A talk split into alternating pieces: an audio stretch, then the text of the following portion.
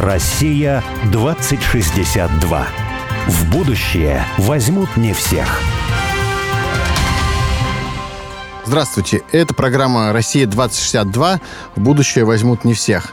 Меня зовут Борис Акимов. А меня Олег Степанов. И с нами сегодня в эфире Владимир Сергеевич Мартышин, директор сельской школы в деревне Ивановская на Лихте Ярославской области. Владимир Сергеевич, здравствуйте снова. Недвижимость у вас подорожала в деревне, в окрестных деревнях? Конечно, подорожала. В соседних деревнях, допустим, ну не в соседних. Дело в том, что мы все соседние деревни. Гектарчик сколько стоит сейчас? Не, ну пусть или дом, дом, может быть. Нет. Или... Да, дом. ну миллион, полтора где-то. А в соседних, допустим, деревнях они стоят в два раза дешевле в других деревнях. Я понимаю, гектар земли... Нет, дом я так понял. Подожди, да. гектар земли стоит полтора миллиона? Ой, нет, это дом, я имею в виду, можно купить. А, дом, дом, домик с участком. Да. За пят... да, ну, 15 да, соток. Да. Дома 15 соток, да. полтора а ляма. гектар я не знаю, сколько гектар стоит, даже не могу знать. То есть стоит в два раза дороже, чем э, в тех деревнях, которые дальше где-то от школы находятся? Конечно. Так? Сотка угу. стоит 15-20 тысяч где-то сотка у нас. Угу. Народ едет, как говорится, кто-то за друзьями поехал сюда, плотно так вот. Э, ну вот первое, что было, уже в живых нету, э, друг мой из, э, из Питера, мы вместе там хореографией занимались в ансамбле, вдруг через год узнает, говорит, а что же вы мне не сказали, что вы переехали, и тут же через год приезжает, а он педагог, его уже берут и директором там в другую соседнюю школу, но она не выжила, конечно, эта школа там соседняя, но он потом ко мне поработал Конкуренция. Жесткая конкуренция. Задавили конкурента. Да. Нет, там не конкуренция, а просто здесь в самом деле э, выстраивать надо очень... Не всю жизнь надо отдать этому. Уже ну, тогда понятно, забываешь да. обо всем остальном и живешь только школой, как говорится уже. А когда пришла моя супруга Татьяна Викторовна, вот, она, кстати, на радио работала, радиовещание на Финляндию, достаточно успешная тоже работа была. И у нее, и у меня. Вот, и она тоже пришла, заместителем директора стала еще раньше меня. Я работал учителем, она уже замдиректором была.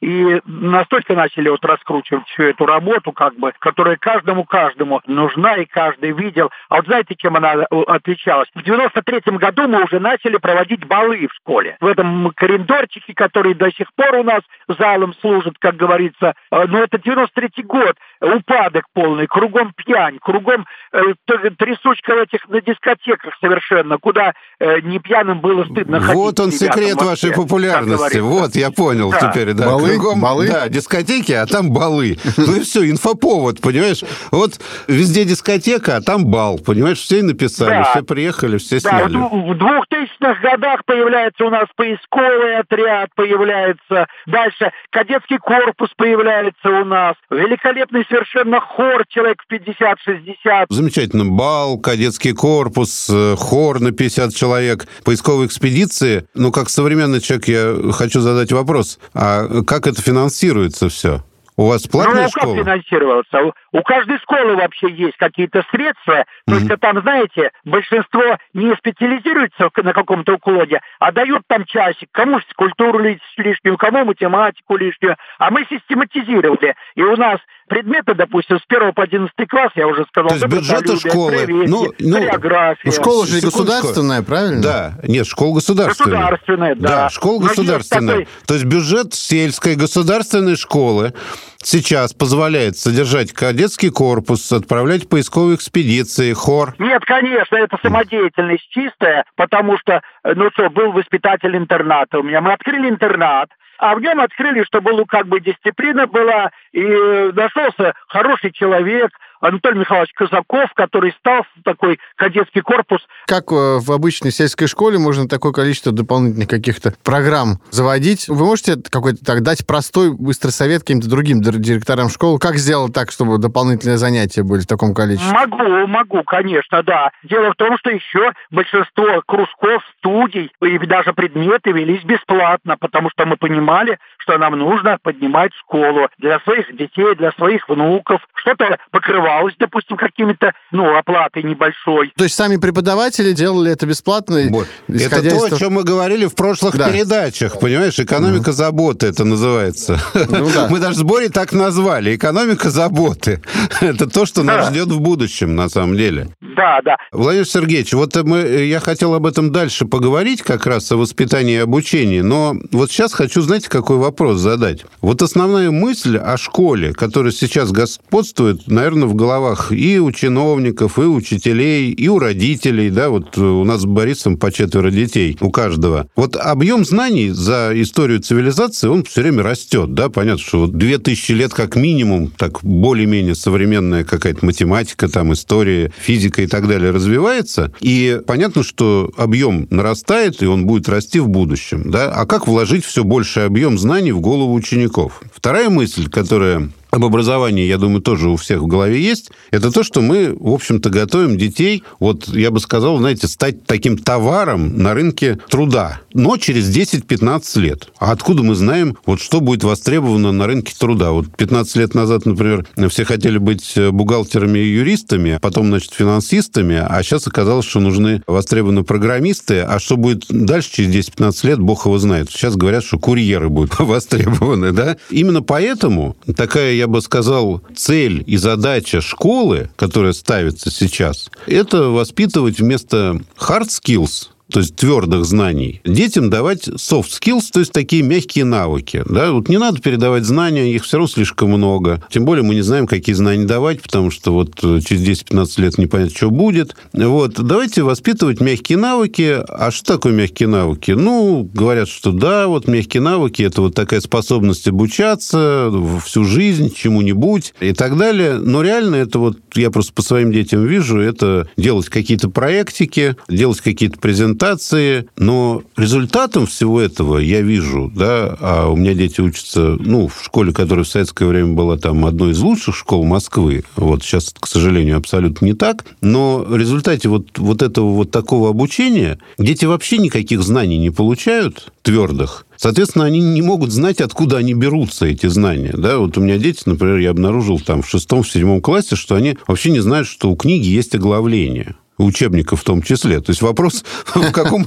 что ты проходишь, какой параграф, соответственно, как он называется, да, для ребенка в результате вот развития этих soft skills, для него это просто не существует. А откуда он будет брать знания? Откуда он будет знаком с источниками знаний, когда самих знаний ему никто никогда не давал нормальным образом, да? И вот здесь, мне кажется, вот эта общая такая парадигма, общеобразовательная, которая сейчас в школу уже давно введена, и она дает свои результаты. По-моему, образование, оно как бы ну, на территории Российской Федерации, оно находится в большом кризисе. Да? И, в общем, это и в Европе, и в США, насколько я понимаю, это точно так же. Да? Они даже нас в этом смысле обгоняют, но мы их пытаемся догнать по развалу образования. Вот. Догнать деградации. Да. Как вот вы в вашей школе решаете эту проблему? Вы тоже soft skills воспитываете в детях? Ну, это общеобразовательная же школа. У нас же нет какой-то специализации, имеется в виду в том смысле. Вот весь как раз ну, наверное, ну, удивительно, что наша школа является самой обыкновенной сельской школой. То есть мы МОУ, муниципальное образовательное учреждение, у нас точно такой же э, вот, э, заказ, который дают нам, как в сфере услуг, как говорится. Другое дело, каждая школа способна у себя вот этот регулировать, как говорится, процесс. Дело в том, что вот закон за 92 -го года, который был, ну, такой, чтобы разрушить, э, ну, в общем-то, наверное, мировоззрение, скорее всего, разрушить, да, он запрещал вообще заниматься, например, воспитанием, да. Ну, понятно, что если мы не занимаемся воспитанием своих детей, то, значит, кто-то другой заниматься будет воспитанием. Дальше больше, дальше начала разрушаться полностью вся вот эта образовательная система, система как раз получения знаний. Я вот э, лет, наверное, восемь в университете преподаю, в педагогическом имеется в виду, свой спецкурс язык как раз в своей авторской школе. Вот. Я же вижу, вот, кто передо мной, допустим, сидит на протяжении этих лет, и вижу, что это за студенты, что это за молодые люди, которые, как говорится, преподаватели высшей школы как раз видят вот это падение сильнейшее, особенно пожилые, которые всю жизнь там работают. Это потенциал настолько снижен, даже не, не представляю, как из этой ситуации выходить. Все зависит, конечно, в нашем случае от добросовестности каждого учителя носителя. Потом, конечно, при нынешнем потоке вот информации, и когда особенно практически каждый ребенок там замкнут на свои какие-то вот эти электронные средства получения знаний, вот, это почти беда, потому что обязательно должны быть э, сосредоточено внимание на каких-то фундаментальных же вещах, правильно? В этом отношении, знаете, вот сейчас я пример вам приведу по нашим методикам, опять же. Вот мы поняли, что никто в России не знает совершенно истории, и мы не смогли с этим мириться. Наша задача вообще воссоздание традиционного мировоззрения, задача вообще мы ставим перед собой, да, в таком вот. Ну да, а традиции, конечно, без истории не существует. Вы знаете, недавно разговаривал с одной знакомой француженкой, и в качестве какого-то примера я ей привел э, Великую Французскую революцию и Робеспьера. Она меня спрашивает, а кто это? Я говорю, как ты не знаешь, кто такой Робеспьер? Выяснилось, что ну, она в принципе не знает родной истории, при том, что она человек, ну, понятно, что интеллигенция это как бы русское понятие, да, но все равно она достаточно человек, она с высшим образованием человек, да. В России себе невозможно представить человека, который бы не то что русскую историю так бы не знал, ну, по крайней мере, моего поколения, да, но даже французскую историю мы знаем лучше, чем французы. У них это было и 30 лет назад. Это вы как раз пример хороший взяли. Так вот, я когда приехал э, сюда, и приехали к нам знакомые еще, и к ним приехала француженка как раз. А я на истории прохожу французскую революцию как раз и думаю, ну сейчас мне эта девушка расскажет. И я ее приглашаю к ученикам, я тему называю, она говорит, а что это такое? Это было и 30 лет то же самое, вы понимаете? Ну вот, и 30 лет прошло, теперь и наши. Причем удивительно, ведь праздник Бастилии празднуется 14 июля. Это да, национальный да. французский праздник, который они двигают во всем мире. Поэтому я так понимаю, что значительная часть французов вообще не понимает, а чему посвящен этот праздник. Меня, кстати, еще удивляло, что общем, ну, такой праздник, обогренный кровью достаточно сильно, и при этом, да. ну, ничего в французской истории не нашли более такого вдохновляющего для всего остального мира. Вот, но, оказывается, видимо, просто не знают, а что там было-то 14 да. числа, да? Так вот, смотрите, я начал говорить историю, за пример взял, для чего. И мы думали долго, и вдруг мы начинаем нащупывать новую методику такую, методику погружения в эпоху. То есть, и мы теперь, вот сейчас у нас как раз в это время, было же 5 апреля, была годовщина, причем круглая абсолютно, 780 лет, ледовому побоищу. Вот. И мы не смогли, допустим, погружение провести в Александра Невского в прошлом году, когда был... Не смогли лед проломить, что ли? Я не понял. Нет, нет, мы не, не смогли мы это самое провести погружение, потому что имеется в виду... Из-за пандемии, да. Потому что пандемия, пандемия, да. конечно. Ага. И вот мы сейчас уже две недели мы живем в эпохе Александра Невского. Сегодня к нам в школу приезжал отряд реконструкции во всех этих шлемах, а мы же ведем и искусство того времени. Вчера была беседа медицина того времени. То есть разносторонне совершенно рассматриваем эпоху. Наша задача ошарашить так ребенка, чтобы он мог отличить хотя бы одну эпоху от одного, от другого мог. И у нас как, вот эта методика уже, да, у нас она уже почти 15 лет, эта методика используется. Меч, я посоветую, кстати, меч Александра Невского надо по голове прямо раз. Нет, хороший, на самом деле, еще термин ошарашить, да, ошарашить, ошарашить эпохой. Мне кажется, хорошо вот сказано. Сегодня, вот, сегодня, вот сегодня они как раз и сражались, в том числе, все а. дети. Ну, на, вся школа была на три группы разделена по 30-40 человек. Ну, не стенка понятно. на стенку. И сегодня стенка на стенку сражались. Ну, старшеклассники А я, кстати, помню, допустим... Э, я помню, что у нас в школе, да, было принято ходить стенку на стенку. То есть мы там А-класс да. на Б-класс. То есть мы... Но это внеклассные занятия. Это внеклассные занятия, А скажите, а у вас э, в школе, у вас есть электронные... У вас есть в школе электронные доски? Конечно, Наташа, нет. Кто ж позволит, чтобы их не было? А... Конечно, есть, да. А вы как ими пользуетесь, скажите? Орехи колите или что? Нет, почему? Нет, нет, почему? Они же, как у любого инструмента, есть полезная сторона, есть и бесполезная, понимаете, или вредная сторона. Вот есть молоток, можно гвозди забивать, а можно брать, как Раскольников, как говорится, использовать не по назначению, понимаете? Старушки-соседки. Поэтому любая, поэтому наша задача, вот вы говорите, с точки зрения даже получения знаний, вот знаете, святые отцы говорили так, определи первое, а остальное выстроится все само собой. Угу. И вот наша задача, конечно же, ну так как у нас работает коллектив единомышленников, полностью переехавшие учителя все у нас здесь, и знают, зачем переехали, как говорится, именно чтобы жить на кое основательной, фундаментальной жизнью жили. Чтобы жить фундаментальной жизнью, должен фундамент быть очень сильный заложен. И поэтому учитель каждого предмета к этому и стремится свой вклад внести в это. И отсюда, естественно, вот достаточно сейчас пример приведу вам. У нас в прошлом году, по итогам прошлого года, 21 года, наш Алеша Еременко, который МФТИ закончил, он единственный из Московской области и Москвы получил стипендию Жаре Салферова. Mm. Здорово. Это Нобелевский лауреат же, да? Наш. Ну, Жарес, да. Жарес Алфер. да, да, да, конечно. Физика, ага. Меня еще, на самом деле, поразило, что дети ваши, которые поступают там в прекрасные какие-то высшие учебные заведения, потом многие возвращаются обратно в деревню, и там некоторые становятся учителями. То есть это такая, сказать, забытая совершенно практика в современной жизни. Да, причем это не наши дети, не местные, а дети, которые пожили в нашем кадетском корпусе и в классе сестер милосердия. Они здесь жили у нас от каникул до каникулы. Даже вот такие дети. Я не говорю о том, что мои дети, например, переехали, понятно, сюда. Они переехали к родителям, к нам. Ну, непонятно, на самом деле. А эти дети переехали именно вот к той общности, к тому духу, так сказать, который здесь уже... Ну и те, кто, получается, те, кто к родителям возвращается, таких тоже довольно много. Не только ваши дети, а да, дети такие, тех да. как бы переселенцев, которые приехали специально ради того, чтобы их дети пошли в школу, они потом, эти дети вырастают и возвращаются, своих детей уже отдают в школу. Есть и такие, но есть просто молодые люди, которые закончили нашу школу, пошли, отучились,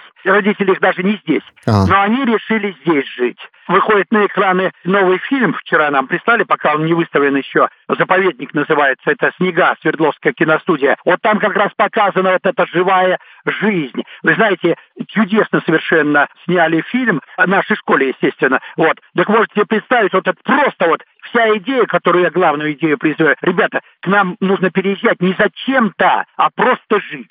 И вот как это просто можно жить? Просто можно жить. У меня, знаете, какой вопрос? Э, Все-таки вы слишком такие, мне кажется, экспериментальные вещи в простой такой, изначально простой сельской школе устраиваете. У нас такой как бы бюрократический аппарат, и государство часто не очень любит эксперименты. Вот э, не было ли такого какого-то излишнего интереса к вам со стороны бюрократов, и насколько все-таки э, государство позволяет такие эксперименты устраивать в простой школе на селе, ее так развивать, или есть вещи, которые мешают вам двигаться вперед? Вы знаете, это, конечно, случайно вот так получилось у нас, потому что, конечно, давление величайшее. Всегда есть какое-то прикрытие, конечно, потому что сила силу уломит. Даже вот были такие ситуации, где, допустим, на уровне области кто-то поддерживает, но всегда 51% на нашей стороне оказывался, вы понимаете? А давление было все время сильнейшее. Почему-то нас считают иногда за врагов, считают вообще несуразными. Потрясающие вообще, понимаете? Вот выходят такие детки чудесные, и воспитанные, образованные, и нравственно достаточно высокие. Вот скажите, у меня вот как у отца четырех детей всегда вызывал протест попытка школы заниматься воспитанием моих детей. Вот я специально задаю этот вопрос, потому что он противоречит тому, что вы говорите. То есть вот мне лично не нравится, что школа будет воспитывать моих детей. Я считаю, ну, что школу вот воспитывает прежде всего поэтому, семья. Э, э, вы совершенно справедливы. Больше того, в свое время вот, Алексей Степанович Хомяков жестко совершенно ставил такое условие, что школа не должна идти против как бы семьи. Но вы понимаете, что произошло? Итак, в 90-м году, а сегодня родители большей частью это продукт 90-х годов, да, и так опустили совершенно общество, совершенно изолировали от нормальной культуры общества, воспитывали, воспитывали, поили там чем роялем, еще чем там поили, да, всякой заразой. Это само общество воспитывали. И теперь нам дают установку, что мы должны выполнять заказ родителей. Мы же, в конце концов, государственники, вы понимаете, в чем дело? Угу. Мы государственники. И к нам переезжают именно те, нам почему легко работать? Потому что к нам переехали, потому что мы единомышленники. Мы идем в одну сторону, как бы. Они знают, что мы учим высокой культуры. Они знают, что мы учим высокому там, ну, патриотизм слово не произносим, но это абсолютно четко совершенно, что школа патриотизма, наверное, такого, как говорится, постоянно вот это идет. Сама жизнь просто, как говорится, обусловлена. Если мы в поиск поедем сейчас поднимать солдат, ну, что говорить, говорить о патриотизме-то, господи помилуй. Очевидные вещи совершенно. И поэтому, ну, мы все-таки относимся наиболее в этом отношении зрелой части, допустим, государственников. Простите, а кто будет воспитывать тогда нормальных и воспитанных в том числе? Да, ваша семья может воспитать нормально. А что дальше? А другие как? Ну, понятно, да. Ну, то, есть вы приходите на помощь тем, кто не может воспитать? Нет, так ну, ск- скорее да наоборот. мы работаем вообще, симбиоз такой, понимаете, сотрудничество такое именно. Да. И в этом отношении, mm. вы же понимаете, школа может только, это давняя-давняя статистика, но 10% она влияет только на воспитание. Mm-hmm. Поэтому, знаете, просто здесь создается такая среда, ну, от одинаковых каких-то стремлений, одинаковых представлений о культуре. Я вот вам скажу, что мне ваша школа и ваша практика напоминает, вот тоже Федоров э, писал, он писал об обыденной школе. То есть это такая школа, которую создали сами жители, само земство. Да? То есть они создали ту школу, которая им нужна. Поэтому нет никакого противоречия между тем, Конечно, что хочет семья и как она хочет воспитывать, и как хочет воспитывать школа. Да? То, о чем вы говорите, что у вас учителя живут рядом, люди переезжают, люди возвращаются быть учителями в вашей школе, да? воспитанники возвращаются. То есть получается, что общество, которое здесь живет, оно само решает, как воспитывать и чему учить и как учить своих детей. Вот это, мне кажется, очень важная такая примета вашей школы. Ну, смотрите, с другой стороны, вот, простите, вы, как говорится, условно сказали, что вы бы не хотели, чтобы школа занималась воспитанием вашего ребенка. Простите, а сколько вообще инстанций и субстанций занимается воспитанием вашего ребенка? Кто только не занимается. И посмотрите, как занимается цинично, как занимается нагло, как занимается абсолютно, я имею в виду и само сообщество, и средства массовой информации. Все-все-все кругом занимаются воспитанием наших детей. И неужели в школе, вы думаете, собрались самые низкого уровня люди, в отличие, скажем, от тех же соцсетей или чего-то такого, где дети постоянно сидят, к сожалению.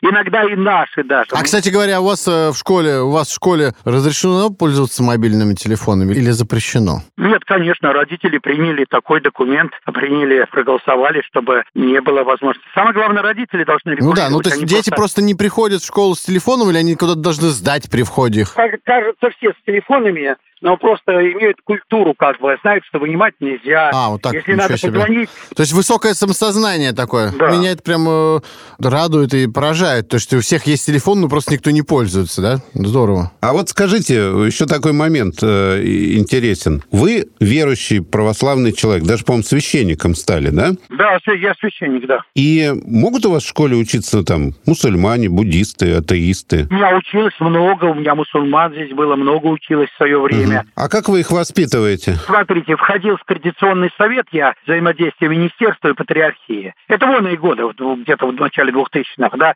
вот, входил.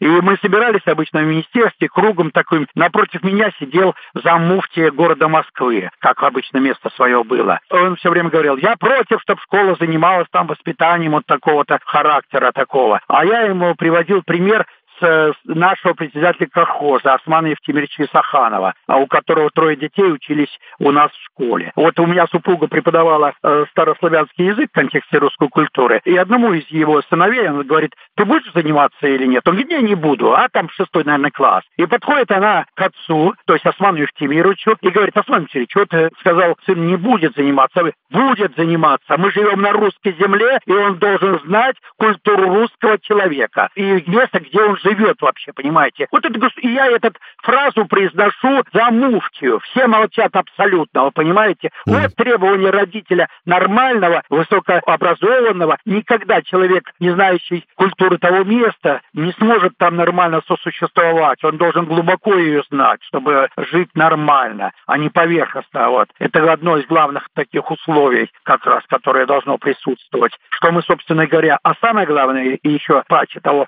дети, которые не владеют собственной культурой, никогда не поймут другую культуру, абсолютно не способны понять. Как он может понять чужую культуру и разве этой культуры, когда собственной не знает? Это совершенно да, верно. Часто... Самое, самое страшное – это глобализм такой. Да, мы часто как раз на, на передаче на этой, про это говорим, что надо полюбить, собственно, себя, свою культуру, знать ее, и тогда ты можешь с удовольствием ценить и любить э, окружающий мир и проявление какой-то других идентичностей каких-то. Да, да. Вы знаете, вот еще такой вопрос заключается исключении, да? Вот э, обычно, когда говорят о переселении в деревню, о том, что деревня пустеет, и о том, что обратно из города в деревню никто не поедет, нет никаких условий, говорят об экономике, да? Вот в деревне нет работы, в деревне вот непонятно чем заниматься, в деревне там э, нет медицинского обслуживания, там тыр-пыр 8 дыр. А у вас удивительно, то есть если бы вы сказали там, вы знаете, в этой деревне построили завод, и поэтому там сейчас приехало 450 человек, сказали бы, а, ну понятно. Или там в деревню пришел агрохолдинг, инвестировал там 10 миллиардов рублей, и в деревню приехало 450 человек. Все сказали бы, да, понятно. Но сказать, что в деревне один человек с женой переселился, сделал школу, причем общеобразовательную, и туда приехало 450 человек, это просто невероятно абсолютно, да? То есть как бы школа стала драйвером и жизни в деревне, и таким экономическим драйвером, да? Но она градообразующая школа, конечно, в данном случае градообразующая Обычно школа, да. градообразующее предприятие Да. бывает. Ну, Ну, Вы, получается, директор городообразующего предприятия, которое называется школа. Да, да. Я первый заместитель сейчас уже, как бы, я уже уступил в этом году место э, и стал первым заместителем. Нашелся человек, который... Смену полностью готовите? разделяет.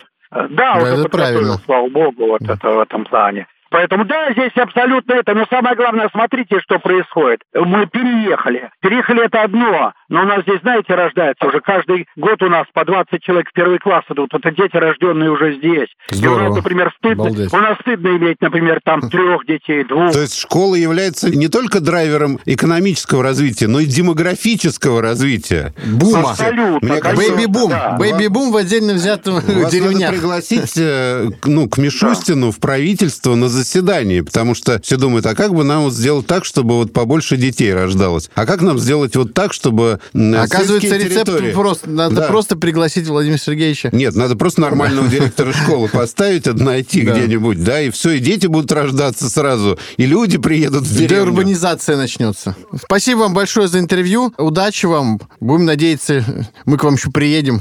Да, Да, не мы только спасибо за интервью, просто спасибо за то, что вы вот э, такие вещи сделали, да, вот огромное спасибо. Спасибо вам. Россия 2062.